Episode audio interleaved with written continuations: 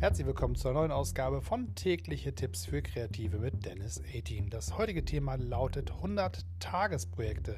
Das ist eine ganz spannende Geschichte für Leute, die so ein bisschen den eigenen Motor in Gang kriegen wollen. Es ist im Prinzip eine Kreativtechnik, die gleichzeitig die Möglichkeit schafft, unglaublich viel Content herzustellen in relativ kurzer Zeit und ein sehr hohes Maß an Lernkurvenbeschleunigung zu erzeugen. Im Prinzip ist das relativ simpel. Man startet an einem Tag X und sagt, die nächsten 100 Tage werde ich jeden Tag ein Produkt erstellen, was genau definiert ist innerhalb einer Spiel, eines Spielraumes, den man sich selber gibt. Zum Beispiel zu sagen, ich mache jeden Tag ein Foto einer Blume. Ganz simple Beschreibung. Kann auch wesentlich komplizierter sein. Ich schreibe jeden Tag einen Blogartikel, ich schreibe jeden Tag ein Gedicht, ich male jeden Tag ein Bild, ich bastel jeden Tag ein irgendwas was auch immer es sein mag. Man definiert für sich ganz klar das Produkt, was man herstellen möchte und sagt, 100 Tage mache ich das jeden Tag. Es empfiehlt sich zu sagen, die Dinger sind so groß in der Handhabe, dass man sie auch relativ zügig schafft. Es macht keinen Sinn, sich 100 Tage Urlaub zu nehmen oder 100 Tage komplett den Alltag durch den Tüdel zu bringen. Das wird nicht funktionieren. Aber wenn ich sage, ich habe eine kleine definierte Aufgabe, die ich jeden Tag erledigen kann, die auch in meinen Tag reinpasst und mache das 100 Tage jeden Tag, dann passieren ganz spannende Dinge. Das erste, man fängt erstmal an mit unfassbar viel Enthusiasmus.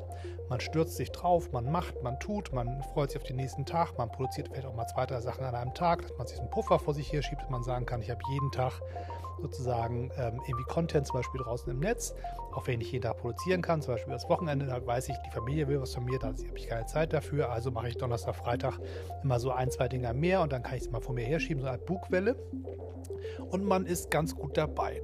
Das reicht so meistens der Sprung so für die ersten, sagen wir mal, zwei Wochen. Und dann kommt irgendwann der Punkt, man sagt, ah, das ist ja doch ganz schön viel. 100 Tage sind ganz schön lang. Das sind ja irgendwie so drei Monate plus ein bisschen was. Ähm, oh weia, das wird jetzt ganz schön zäh. Und dann fängt man an, ein bisschen langsamer zu arbeiten und mehr nachzudenken und zu überlegen, wie man sich das eintaktet. Man fängt an, neue Arbeitsmethoden auszuprobieren, zu sagen, wie kann ich schneller arbeiten, wie kann ich effizienter arbeiten, wie komme ich schneller zum Ergebnis, kann ich vorarbeiten, kann ich mehr Luft schaffen, dass ich sagen kann, es gibt eine Zeit, wo ich genau weiß, da muss ich in meinem Kalender Platz schaffen, damit ich arbeiten kann. Man fängt ganz viele Sachen an, das täglichen Doing genauer zu betrachten und zu sehen, wie man das Produkt ähm, jeden Tag produzieren kann. Man fängt an, das Projekt ähm, einfach durchs schnellere Lernen, weil man gewisse handwerkliche Fähigkeiten sich aufschafft, weil man einfach Dinge schon ein paar Mal gemacht hat, besser zu bewältigen. Erst, erst ist man so ein bisschen getrieben vom Schwung, dann kommen die Schwierigkeiten, da fängt man an, sich Shortcuts zu überlegen, da fängt man an, zu, ähm, Sachen zu lernen und zu ritualisieren. Gewisse Dinge passieren automatisch.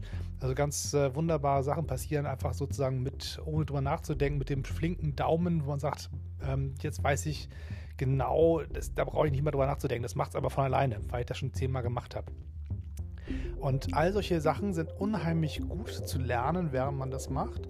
Und man hat am Ende, nachdem man so das erste Hoch durch hat, diese, diesen Knick, wo man auch ein bisschen Motivation verliert und sich da ein bisschen mehr anstrengen muss und man sich da durchgeackert hat, dann kommt am Ende so eine Art Rhythmus rein. Man fängt sozusagen an, jeden Tag äh, das Produkt zu liefern, jeden Tag eine gewisse Qualitätsstufe zu haben und Stück für Stück sich auch zu verbessern.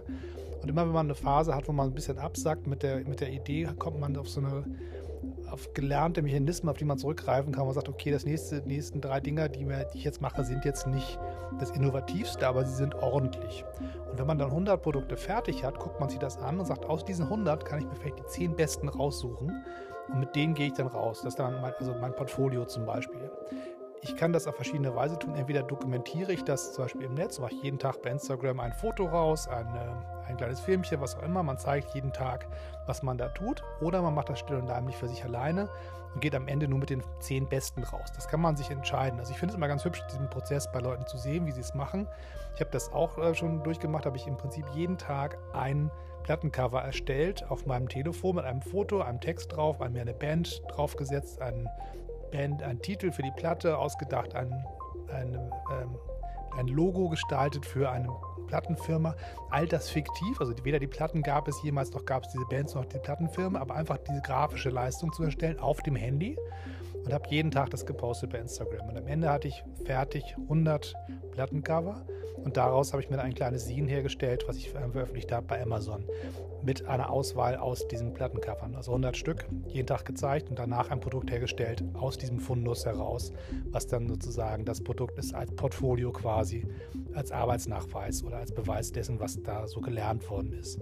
Das kann man sich überlegen, wie man es machen möchte. Auf alle Fälle möchte ich definitiv dafür werben, sich solche Sachen auszudrucken und tatsächlich auch zu sagen, ich mache diese Sache relativ lang. Also nicht mal, ich mache mal eine Woche was. Das ist alles nett und macht Spaß, aber diese 100 Tage haben auch eine gewisse eine besondere Steigerung an Lernwert dabei, eine gewisse Kontinuität und vor allen Dingen äh, the body of work, man so schön sagt, diese große Menge an Content, die man hat, aus dem man auswählen kann äh, die nächste Qualitätsstufe, die nächste Produktstufe ist unheimlich spannend. Wenn diesen Fundus da vor sich liegen, dann sagt 100 Dinger liegen vor mir, da kann ich mir die besten Sachen raussuchen.